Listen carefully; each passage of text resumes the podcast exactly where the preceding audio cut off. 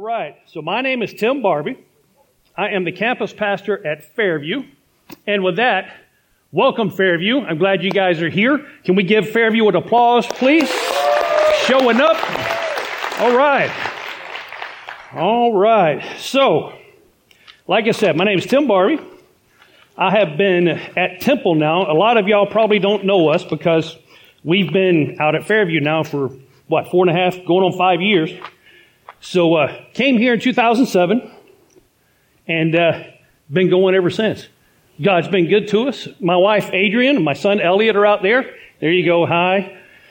Sorry, Fairview. I know you know them. I don't. Anyway. All right.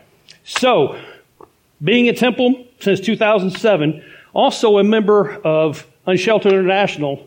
Been working with Brother Travis since, gosh, 2010. I think, yeah, 2010. So before it was even unsheltered was a, a thought in our minds. But been able to do homeless ministry with him for a very long time.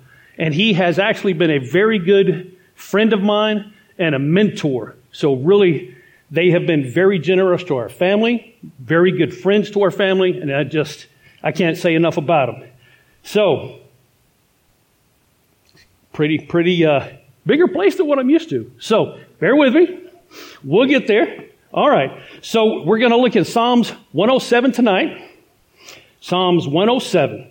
And I'm trying to keep this a little bit shorter. I know you guys hear it all the time, but I don't want to be like the pastor that had a guy get up in the middle of a service. Then he saw him come back at the end of it.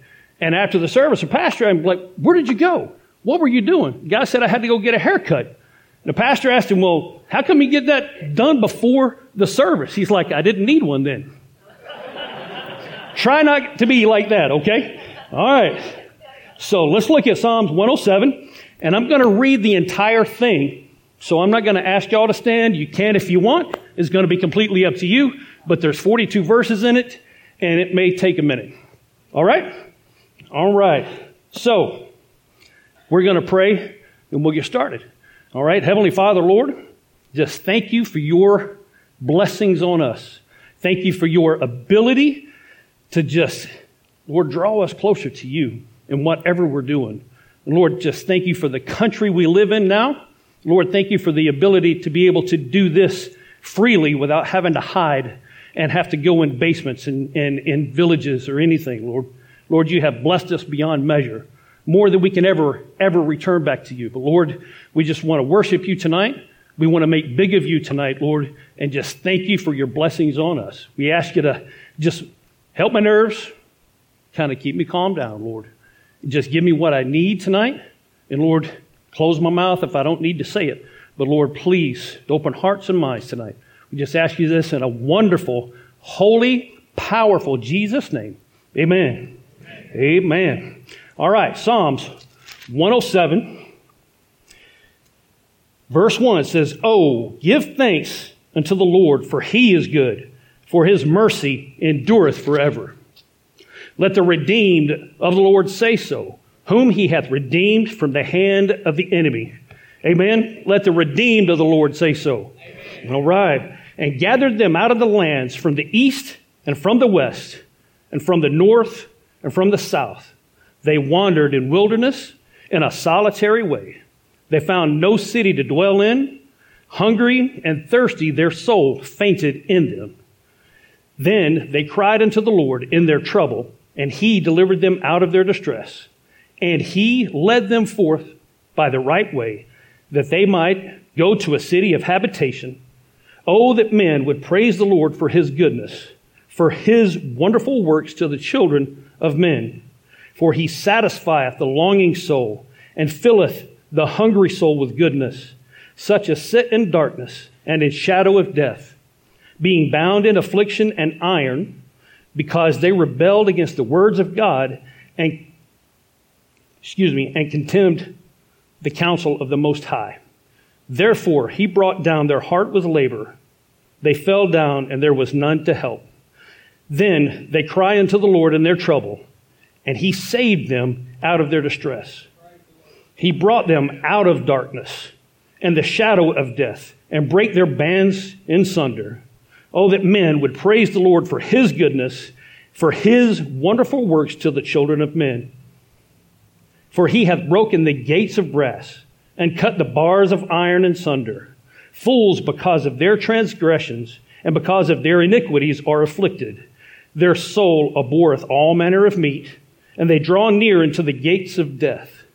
Then they cry unto the Lord in their trouble, and he saveth them out of their distress. He sent his word and healed them and delivered them from their destructions. Oh, that men would praise the Lord for his goodness and for his wonderful works till the children of men. You see a repetition there. And then, and let them sacrifice the sacrifices of thanksgiving and declare his works with rejoicing, that they go down to the sea in ships that do business in great waters, that see the works of the Lord and his wonders in the deep. For he commandeth and raiseth the stormy wind, which lifteth up the waves thereof. They mount up to, to the heaven. They go down again to the depths. Their soul is melted because of trouble. They reel to and fro and stagger like a drunken man and are at their wits' end. Amen. How many of us have been there?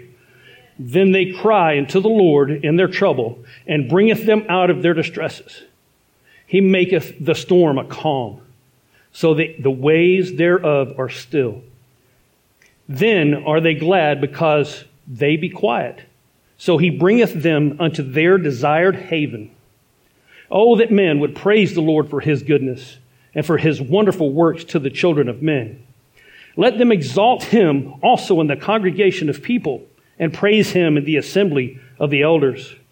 He turneth rivers into a wilderness and the water springs into a dry ground, a fruitful land into barrenness for the wickedness of them that dwell therein. He turneth the wilderness into a standing water, and dry ground into water springs. And there he maketh the hungry to dwell, that they may prepare a city for habitation and, this, and sow the fields and plant vineyards, which may yield fruits of increase. He blesseth them also, so that they are multiplied greatly, and suffereth not their cattle to decrease. Again, they are minished and brought low through oppression, affliction, and sorrow. He poureth contempt upon princes, and causeth them to wander in the wilderness, where there is no way. Yet setteth he the poor on the high from affliction, and maketh him families like a flock. The righteous shall see it and rejoice, and in all and all iniquity shall stop her mouth. Whoso is wise and will observe these things, even they shall understand the loving kindness of the Lord.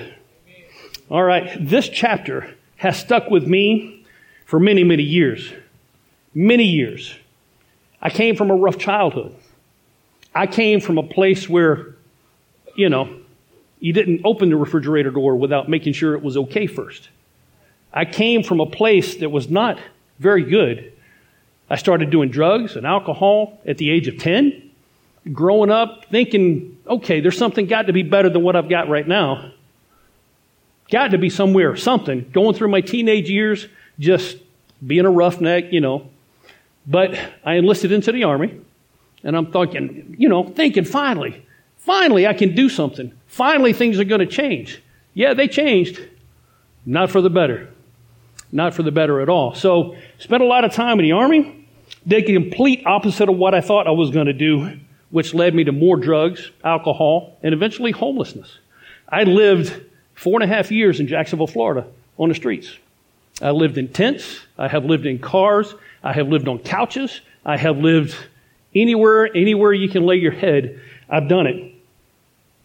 But I tell you what, I begged my parents back in 2007. It Took me about a month because when you burn a bridge, it's hard to build that joker back.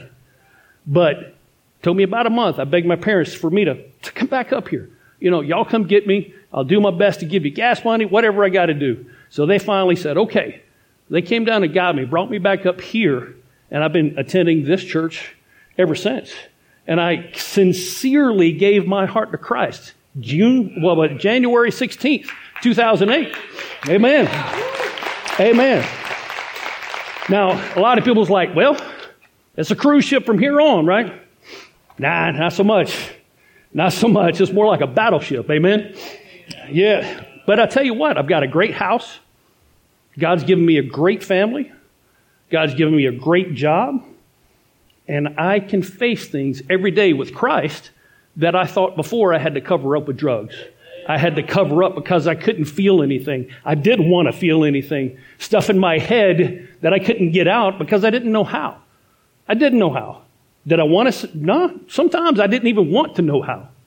But I tell you what, here's where I get to say my say so. My say so says the devil can't do nothing to me now. Devil cannot, he can come against us.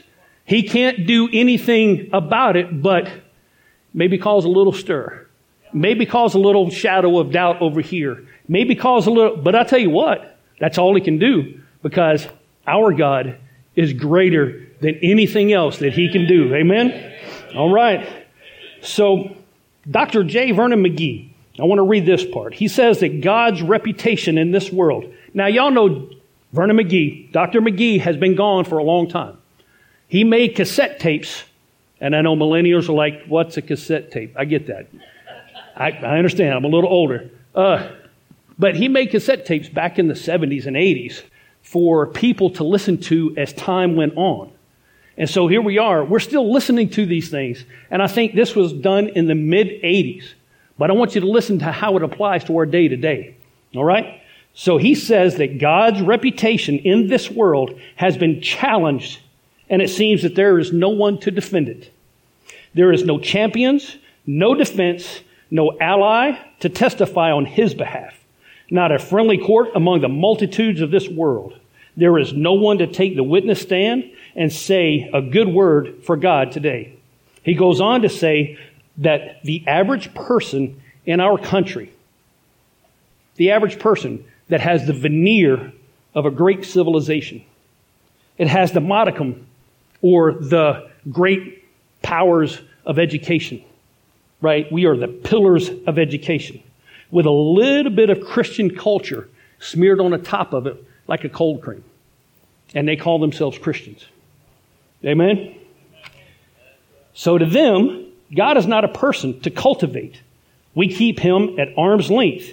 He says he is not really a good neighbor to those outside of here. He is not, he is very difficult to please for those that are lost. They don't understand it. He is like the average conception of a police officer.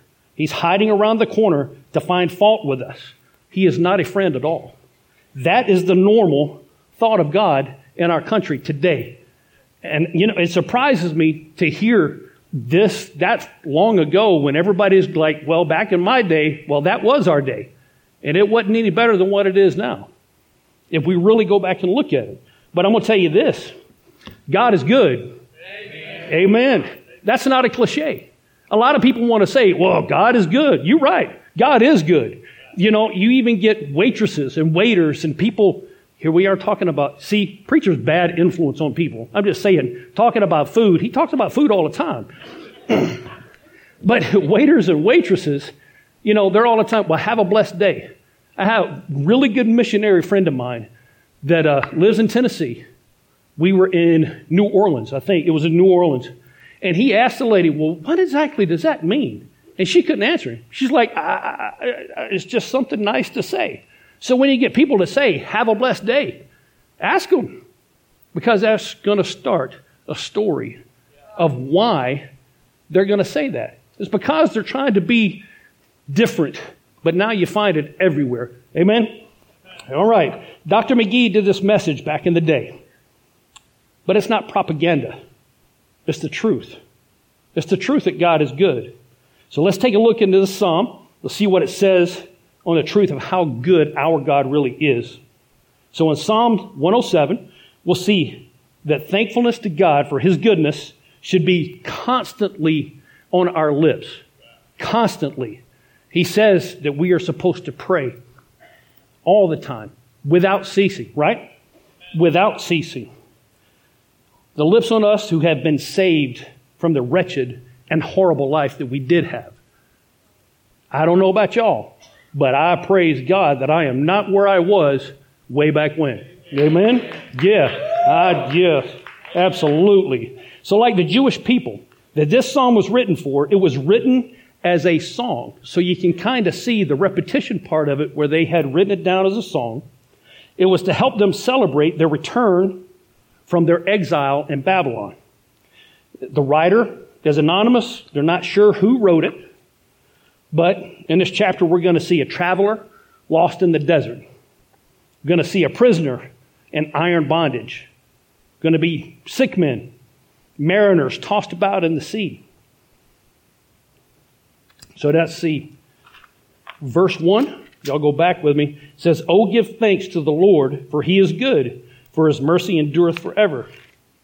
Let the redeemed of the Lord say so, whom he hath redeemed from the hand of the enemy and gathered them out of the lands from the east and from the west, and from the north and from the south. They wandered in the wilderness in a solitary way, and they found no city to dwell in. Hungry and thirsty, their soul fainted in them. Then they cried unto the Lord in their trouble, and he delivered them out of their distress. Brings me to my first point here thankful for his works. Very thankful for his works. So that the, uh, the next portion of that is, comes out of verse 6. Then they cry out unto the Lord in their trouble, and he delivered them out of their distresses. So, A, he delivers. And thank God he delivers, because, man, I know I wouldn't be here on this earth today if he hadn't. How many remember that day? How many can recall? That's right. Come on. Yeah. How many remember that day when God called you out of the middle of the junk you were in? Yes, sir. For me, it wasn't until I hit rock bottom. Very rock bottom. I was living in the back of an office of a company that I worked for. The owner, it was a very small company. The owner knew my story. He kind of knew what was going on the, the running joke at the office was, hey, Tim, you can use my, my front yard for five bucks a night if you want to bring your tent. Uh, and that's, that was the running joke. Everybody knew that I was an addict. Nobody cared enough to help me with it. Nobody, but God used that to get me to the point where I could completely look to Him. Stop looking at Tim. Stop looking at all that other stuff that you're doing completely look at Him and look to Him for deliverance. All right. So I try to use everything in this world, everything to fill the emptiness inside of me, the emptiness that could never be filled with anything at all until I completely, wholeheartedly surrendered to the Lord when I came back up here. He's delivered me from something that was terrible. My question is, are you still in that terrible situation? Has God been knocking on that door of your heart? And have you surrendered to Him? Or are you thinking, not today. I still think I got a handle on this. Probably haven't hit rock bottom. But when you do, there is a way out. There is a way up. There is a way that you can get the relief. You can get everything that you're looking for in drugs, alcohol, whatever else you're trying to find it in. There's a way to get through it. And that's with the Lord Jesus Christ. Amen? Amen? All right. Did you know that people by nature have a short term memory problem? Very short term memory problem. It's easy, easy to overlook and forget the things that God's done for us. Right? Like, give us a couple of months. I say it's a 90 day thing. Give you 90 days, you're probably going to forget what happened, know, what, that God took you out of a horrible situation the back of a car, living in a tent. Three months later, it's like, I got this. I got it. Well, okay, here we go, Lord. And I know you hear it all the time. You hear it. Everybody says, well, when I get better, I've got it. I don't need you right now, Lord, but I'll keep you as an ATM machine over here. When I need something, I'll go ask you for it, right? I mean, I've done it. I've done it a lot. And it's, it's humbling when you have to come back to Him and say, Lord, I messed up. But you know what the good thing is? He don't care how much you mess up. He's going to be right there. He's going to pick you back up. He's going to dust you off again and say, you know what? I love you. matter of fact, I love you so much that I'm going to restore you back to where you were. Matter even better than what you were, because that's how much He loves us. Amen? All right. So, throughout the Bible, we see God commanding people to remember. He tells them to create memorials. He establishes festivals. They are to write scriptures on the gates and doorposts of their house. They are to memorize His words. How many of us have fallen down on that? I'm, I'm guilty of the same thing. The same thing. Let's look at verse 7. Verse 7 And he led them forth by the right way, that they might go to a city of habitation. B, he leads. He leads. Christ leads you out of the pit that you were once in when you're saved. Will he miraculous change your life right then? He'll change your heart. He might not change your situations right off, but that's the process, process of sanctification. Sanctification means He's going to work from your heart out. He's going to work all that stuff that's around you. It's going to make you uncomfortable. If He makes you uncomfortable, you're not going to want to be around it anymore. That's God working on you. So the more we go back to what we knew, the more miserable we're going to be until we get back right to God. Amen? All right. So, out of the pit, miraculous change of surrounding conditions, but we're not going to want to stay in the same place we were. You want to tell others. How many, when you first got saved, has such a fire to tell others about Christ that you couldn't even sit down? You couldn't even sit still. You wanted to get out there, you wanted to go after it. You wanted to tell somebody else. This is what Brother Malcolm's been preaching on for the past seven weeks, right? We need to tell somebody. They can tell somebody else. They can tell somebody else. I hear it all the time. People complain about, well, this is what's wrong with our school system. Well, this is what's wrong with the government. What did Brother Malcolm say? It's the silent Christian. How many of us are guilty of that? How many of us? I, I have been guilty of that myself. So, going to go back to the moving back to Alabama in 2007, living on the couch his, uh, his goodness, I'm telling you. Didn't have to worry about when I went to that office. I lived in a tent in Hanna Park in Mayport, if anybody knows anything about Jacksonville. Hanna Park had a tent. The tent would leak when it rained, and it was near the beach, so it rained every day. Every afternoon, you can count on it, it's going to rain on you. It's, it's going to happen.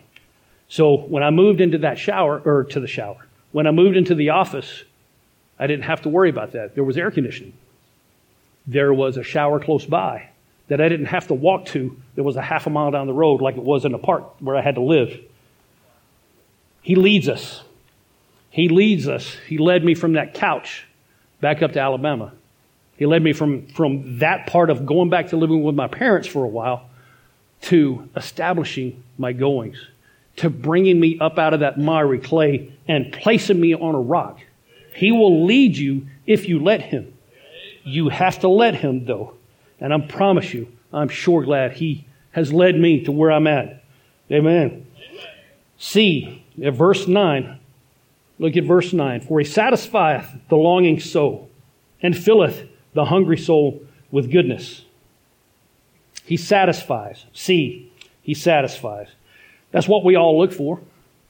Everybody in this room is looking for the same exact thing. How you feel that or how you think you're going to be satisfied, well, that's up to you. But you're going to look for it. What do we all look for? We search for that one thing that helps you feel whole, helps you feel complete, to help you feel that, you know, a lot of times that warm and fuzzy, whatever you want to call it, to be a complete person again. We never understand what that's for. Why is there such a pull on our hearts to want something whole? That's where we are supposed to put God. That's where we're supposed to apply all of this book to our lives so that we know beyond a shadow of a doubt that's where our hope lies. That's where our fulfillment lies. That's where our joy lies. It's not in a bottle. It's not, it's not in anything else. It's just in Christ. In Christ. He satisfies. I get this from John chapter 6. Y'all want to turn to that? John chapter 6. Now, this is the day after Jesus fed the 5,000 with loaves and fishes. His disciples got in a boat, but Jesus wasn't with them. The people were all looking for him. And it says in verse 24, verse 24, well, let me get over there.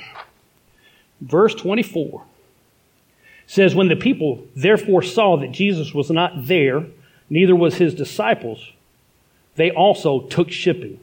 Took shipping means they got in a boat too, and they went looking for him. And came to Capernaum seeking for Jesus. Seeking for Jesus. Seeking that thing that made them feel whole, they thought. Seeking that thing of miracles. Let's go watch almost like the magic show. He was telling them right after this that you don't want to seek me out. You want to seek the miracles that I can do. You don't want to see what I can do. You don't want to feel and know the Holy Spirit, but you want to see what I can do. Both basically, he told them, You search for me because of the miracles, not just for him. I want to move down. Let's go down to verse 32.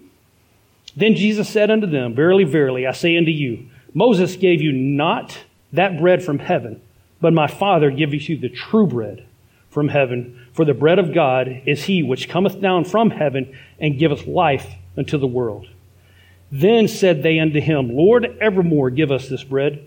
And Jesus said unto them, I am the bread of life. He that cometh to me shall not hunger. He that believeth on me shall never thirst. But I said unto you that you also have seen me and believe not. That's where he's saying, You've seen me, but you don't believe on me. You believe in the miracles, but not, not him. All that the Father giveth me shall come to me, and him that cometh to me I will no wise cast out.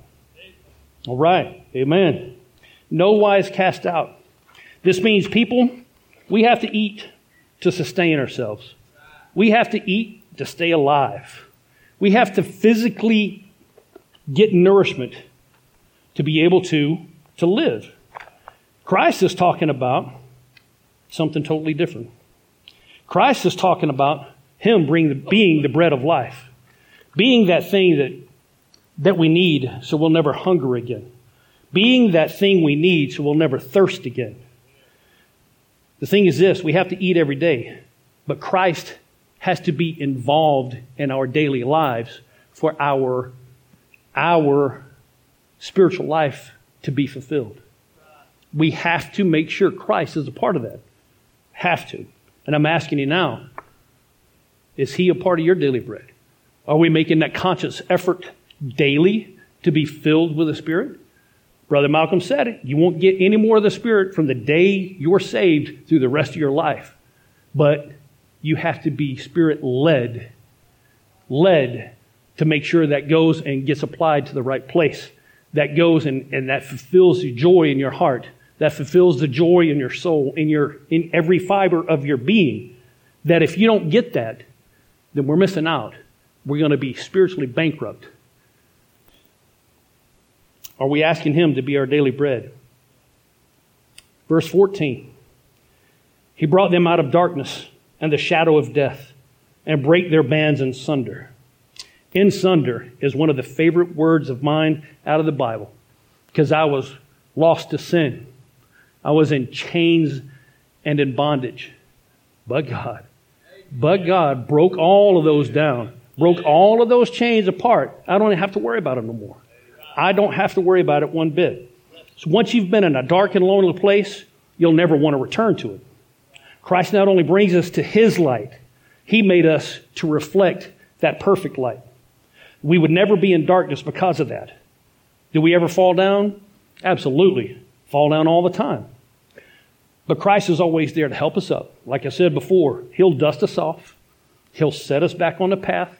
He'll bring us close to Him. Saw a Facebook post one time that said, if you walk a thousand steps away from Christ, it only takes one to come back to Him. Right? Psalm 23 3 says, He restores my soul. He guides me in the paths of righteousness for His name's sake. Galatians 5 1. Stand fast, therefore, in the liberty wherewith Christ hath made us free. And be not entangled again with the yoke of bondage. He will set us right again. He will set us right again. I, I can't even say that as many times as it needs to be said. But that's part of this. This chapter right here is your say so. How is your say so tonight? Do you believe that He will set you back up on your feet? Are you living in a broken life? How is your life this morning? How is it tonight?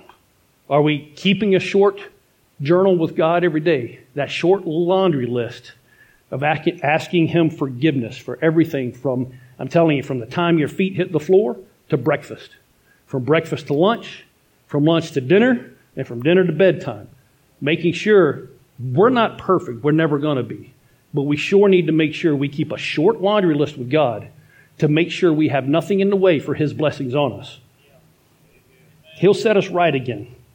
And we have to remember that we're not a slave to sins. We are not a slave to none of that. Sometimes the old man wants to turn around and go back to it.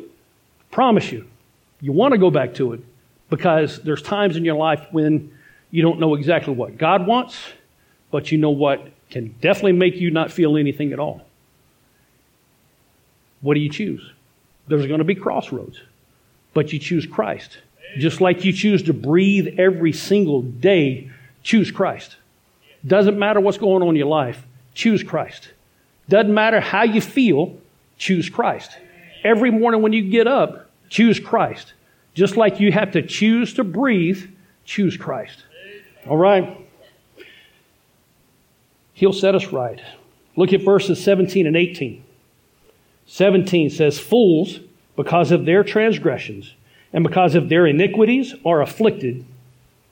Their soul abhorreth all manner of meat, and they draw near into the gates of death. Now, fools, I think everybody can understand what it's talking about. It's not calling anybody a name, it's just talking about somebody that's making a bad choice, that's knowing better, but you're still doing it anyway, right? The Webster 1828 dictionary says it's one who is destitute of reason or the common powers of reason, and one who does not exercise his reason. And abhorreth, that word kind of caught me. Abhorreth. What do you think about stress? What do you think about anxiety? What's that going to do to you? What do you think about depression? It's going to make you do one of two things. It's going to make you not hungry, which is exactly what abhorreth means. It's going to make you not want to eat, or it's going to make you want to eat a whole lot. One of the two, it's going to happen. Most likely, you're going to not want to eat. You're not going to want any kind of food because your life is in so much turmoil that you don't know what else to do. You're so worried about it. We're, we're doing this number every time we turn around because do we have enough faith in Christ? Or is it even before you know Christ and you're still trying to do stuff on your own. Just ask yourself is that me? Am I turning to something else for stress, anxiety, depression, whatever? Or am I turning to Christ and learning more about how He can help me fix that? This says to me that we do not use our minds like God intended them for them to be used. We simply go along to get along. We forget what Christ has done for us. Like I said, that 90 day period, and it brings us to the brink of death to the brink of yes, we're saved, but we can still have a lot between us and God that's really going to hurt us. So, are you thankful? Are you going along just to get along? You don't want to rock the boat. You don't want to make waves. You want to make everybody happy. Because at the end of it, do you think your goodness is outweighing your bad? So maybe you're going to get a little, little better. You're going to get into heaven that way. Or have you given your heart wholeheartedly to Christ? Where do you stand today? Every Christian should be able to say without a shadow of a doubt, I stand on the truth. I stand on this rock, the ones that builders have rejected. I stand on this and knowing beyond a shadow of a doubt that I'll go to heaven at the end of this road. So, excuse me, take another look at this verse. All right, verse 20 I guess I should probably give you the second, uh, second point right there. All right. Thankful for his word is what that is. So in verse 20, While you're writing that down, let me go from 14 to 20, okay? He brought them out of darkness and the shadow of death and break their bonds in sunder. Oh, that men would praise the Lord for his goodness and for his wonderful works to the children of men. For he hath broken the gates of brass and cut the bars of iron in sunder. Fools, because of their transgression and because of their iniquities, are afflicted. Their soul abhorreth all manner of meat, and they draw near unto the gates of death. Then they cry unto the Lord in their trouble, and he saveth them out of their distresses. He sent his word and healed them and delivered them from their destructions. Point two is he sent his word and he healed them and he delivered them from them, their destructions. So even though we've done things, we've said things, we've thought things, we've probably made a fool of ourselves a couple times in front of people that are hard to deal with. But He loves us enough to deliver us from that. He loves us enough to heal us back to Him. I'm not saying like a physical heal, I'm talking about a spiritual heal. To heal us back to His graces, back to Him. Let's look at John 1, verses 1 and 2. John 1, verses 1 and 2.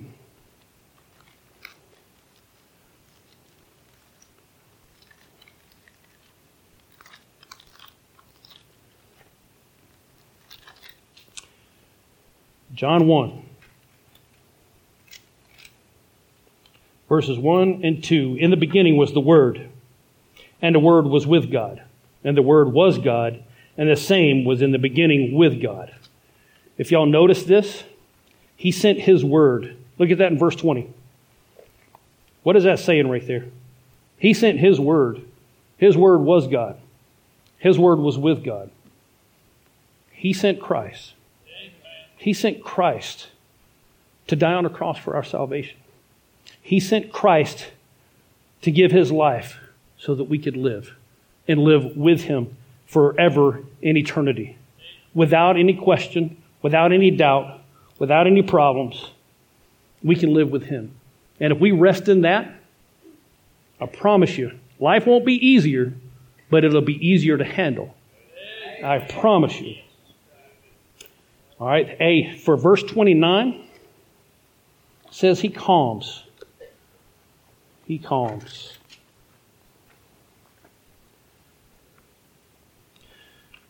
I'm going to start back at verse 21. Oh, that men would pray, praise the Lord for his goodness and for his wonderful works to the children of men. And let them sacrifice the sacrifice of thanksgiving and declare his works with rejoicing. That they go down to the sea in ships that do business in great waters for he commendeth and raiseth the stormy wind, which lifteth up the waves thereof. They mount up to the heaven, they go down again to the depths. Their soul is melting because of trouble. If y'all ever seen like wicked tuna, any kind of Bering Sea, anything, the ocean is doing this number. You're looking up, then you're looking at nothing but ocean. And then you're looking up, then you're looking at nothing but ocean. We had a chance to go on Alaska cruise a few years ago. And uh, it was probably the biggest boat that would ever do anything like wicked tuna because we were going up and then we were going down. Poor Adrienne, she was sick for seven days straight. Seven days straight. No matter what we did, she was throwing up. She was, anyway, it was bad. So this kind of resonates a little bit. But I tell you what, he calms. He's the one that can just say, Peace, be still. So they reel to and fro. They stagger like drunken men and are at their wits' end. Then they cry unto the Lord in their trouble, and he bringeth them out of their distresses. He maketh the storm a calm, so that the waves thereof are still. Oh, that men would praise the Lord for his goodness and for his wonderful works to the children of men. Let me ask you. Verse 30 right there says, Then they are glad, they be quiet. So he bringeth them unto their desired haven. Desired haven. I don't know about y'all, but I needed a desired haven when I was in the middle of my distresses. In the middle of my junk, I needed somewhere to go. I needed something to happen. I needed somebody to help me because I sure wasn't doing it by myself. I had made a mess of everything that I have ever touched. Everything that I have ever even messed with was nothing but a junk pile. By the time I came back here, I had enough to barely fill a little bitty trailer. I had been around the world and back, y'all. Around the world and back. Many, many years in the army, around the world with all kinds of stuff. But that's what God had to get out of my way before I would come to Him. Is get all that stuff that He couldn't use, all that junk, all that chiseling away stuff that He just wasn't going to deal with. Had to all get out of the way. And it was for me to be on my knees is where I had to be. And He's going to make a lot of us that way. He still does that from time to time because I'll get boastful about something. I'll get prideful about something. And boy, he'll come in and really put me in my place. And he'll do it every time. So I have to make sure everything stays up here. Right, Adrian? She'll tell you now. If I'm not, I'll get in trouble every time. Every time. So I was broken. I was ashamed and really thought there was no hope for me but God. But God. God calmed my seas. He let this battered and torn ship finally settle into a port where I could drop my anchor and relax just for a minute and know that no matter what happened in my life, God's got it. No matter what happens, He's going to help me through it. As long as I put my trust in Him, well, He's going to turn right around and bless that. All right? So God calmed my seas. He let me know that I'm loved. And y'all, I want to tell you this you're worth it. Every single person in this room, every single person at Fairview, you're worth it. Worth every bit of it. Don't let the devil tell you you're nothing. Don't let the devil win by you thinking nobody would care if I just dropped off the earth today. Don't let the devil win that because it's a lie straight from the master of all lies. God loved you enough to send his only begotten son. Right? If you believe in him, you're not going to perish, but you will have everlasting life with him. Amen? So thank God for quieting the tormented storm of my life. The next one, let's go to verse 33. He turneth rivers into wilderness, and the water springs into a dry ground. Christ will dry up the life that you're drowning in.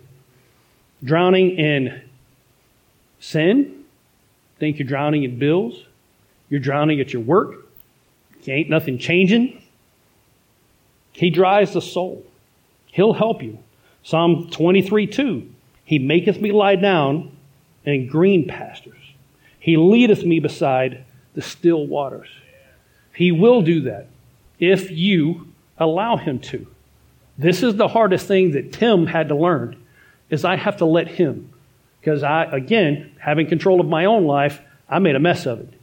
And he had to take me way down low to understand that that's not the way to do it. That's not where we need to be. Not one bit. Not one bit. So, can you say the same thing?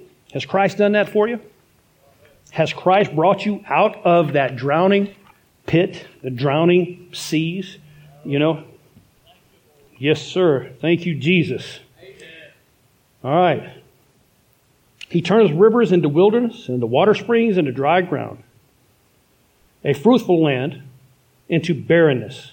For the wicked of them that dwell therein, he turneth the wilderness into standing water, and dry ground into water springs. And there he maketh the hungry to dwell, that they may prepare a city for habitation and sow the fields and plant vineyards, which may yield fruits of increase. He blesseth them also, so that they are multiplied greatly and suffer not their cattle to increase. See, he blesses. Verses 36, 37, and 38 again. And there he make the hungry to dwell. Are you hungry after Christ? Are you thirsting after his word? That's where you need to dwell. Stay hungry after him. Stay hungry. Sow the fields and plant vineyards. Sowing the fields. What have we been talking about here for almost two months now? Telling your story. Sow the fields. Tell your story. Tell God's story. God's way too good to us for us to sit back and let somebody else do it. Amen? Way too good to us for that. God showers his people with blessings and sets his face against those who rebel against him. He will bless those that are doing his work. Verse 32 says, Let them exalt him in the congregation of the people and praise him in the assembly of the elders. Congregation, are you exalting him today? Tonight? Whatever it may be? Are you exalting him? Are you praising him? Or, I know, this preacher's let, making you fall asleep. I get that. And that's okay. But I'm telling you, where are you at with God? Are you exalting him in the things that need to be exalted? Or is it about me? Is it about, I got dinner waiting? Is it about fill in the blank? I mean, y'all know as well as I do. If we don't put him first, we will be last. We will be. So, the fear of being embarrassed, I've noticed is something that I've had to overcome doing my stories. And I've, again, homeless people don't scare me. I am one. Homeless people I don't have a problem with. I can go to the streets with Travis, man, week all day long, no problem. Coming to a church, man, I'm like a long tailed cat in a room full of rocking chairs. Y'all scare me. I'm just saying.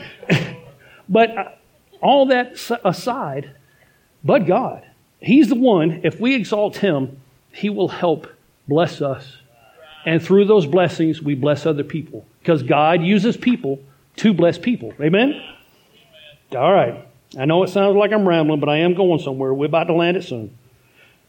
So, do we remember that we let the Lord down anytime He tells us to do something and we don't do it?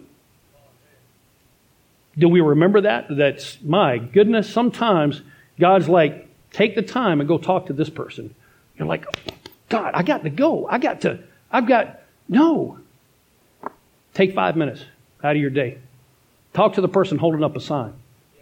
Talk to the person that's standing at the checkout at Walmart, especially the greeters that are there. Those are retirees. Those people are there because most of the time they need somebody to talk to. Talk to them. You'll probably learn something. I promise. And if you're a Walmart greeter, I didn't mean nothing by it. I'm sorry. I didn't even think about that till just right now. So I do not mean any, any, any offense. All right. Here we go. Sorry, Malcolm. so this is what Brother Malcolm has been preaching on for almost two months now. We have to tell our story. I told you a very short story of mine in the beginning. Didn't take long. Very short, very to the point, very done. And I promise you, if you have to read it off the back of the page, read it. It's okay. It's better if you memorize it, but read it. Get out there. Get to turning Coleman County upside down. We have to. All of us that sit back and say, well, something needs to happen, we need to make it happen. Through Christ, it can happen as long as we are willing to do that thing that He's asking us to do. He's been way too good to, to us for us to just say, eh, maybe next time. And I'm talking to me as much as I'm talking to y'all because I do the same thing at times, and, I, and in three days, I'm just beating myself up. Doesn't matter if I've talked to 100 people or one, still beating myself up over the one that I didn't. All right, 36. Let's go back to verse 36. And there he maketh the hungry to dwell, that they may prosper, prepare a city for habitation. He and sow the fields and plant vineyards, which may yield fruits of increase. He blesseth them also, so that they are multiplied greatly, and suffereth not their cattle to decrease. Again, they are minished and brought low through oppression, affliction, and sorrow. He poureth contempt upon princes, and causeth them to wander in the wilderness, where there is no way. Yet setteth the poor on high from affliction and maketh them families like a flock. The righteous shall see it and rejoice, and all iniquity, iniquity shall stop her mouth. Whoso is wise and will observe these things, even they shall understand the loving kindness of the Lord. Number three, I'm thankful for his way. His way he does stuff, that's the only way to do it. The only way. The righteous shall see it and rejoice, and all iniquity shall stop her mouth. Those of us who have experienced great trials will experience great praise. I promise you that. Promise you, there are days where I can't contain myself. First time me and my wife were, she came to church with me. We were dating. She wasn't saved. She thought I was a, just a nutcase because I couldn't do nothing but cry. And she was like, What in the world is wrong with this joker? What is, I mean, okay, I got a sissy on my hands. I don't know what to do with that. I can't help it, y'all. I still, to this day, I can't help it. I get so full that it just comes out my eyes. I don't know. I don't know. But preacher talked about this. If you'll remember, he talked about this that 43 says, Whoso is wise and will observe these things, even they shall understand the loving kindness of the Lord. Wise, back to the Webster 1828 dictionary, properly having knowledge, hence the power of discerning and judging correctly. Let me ask this. We're about to wind it down. Are you wise? Are you discerning correctly? Are you judging things correctly according to the Bible? Or are you doing it according to the world? How are your children looking when they go outside? How is your attitude in the middle of Coleman when nobody's looking, or so you think? I'm bad at that. I am. Knee jerk reaction gets me every time. Every time. I have to keep working on it. And I'm asking y'all, check up. Where do you stand with it? Where are you with that? Are you wise in observing what Christ has commanded us to do? So, what does that look like? How's loving your neighbor? What's that looking like? How's respecting your children so that they are respecting you in return? Think about it. How's your attitude when you're out of the church house and in front of complete strangers on a Sunday afternoon when we're having to wait 45 minutes to get into a restaurant? Just saying. I have seen many people get a little sideways that we just came out of the church with. But anyway, as Christians, we all have the ability to do every single one of those things I just mentioned. As a matter of fact, every Christian is commanded to do so by Christ. Commanded. He didn't ask us, He told us. This is what you do. You better make it right. So, we go back to verse 2. Let the redeemed of the Lord say so. How's your say so today? I'm just going to wind it up right here. How's your say so? Is your say so of like, so, Lord, I just messed up again? Or is it so, Lord, thank you because the devil can't do nothing with me? The devil can't do anything to mess with me. The devil cannot touch me with anything that he has against me because Jesus has my life in his hands. Is that your say so today? Is that your say so when you leave here? If that's your say so, tell somebody. Outside of these walls, go tell somebody. Make it your say so. Tell them out there what God has done for you. That simple.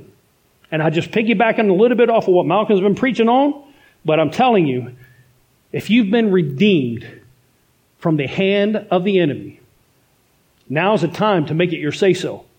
Now is the time to make sure you say that the Lord has been so good to me that I can't not do it. That means I can't do anything but that. Say so to the enemy. And I mean a say so that's so powerful that the devil has to flee. Say so. Where's your say so? Be confident in what you're doing. Be confident in the power of Christ. Be confident.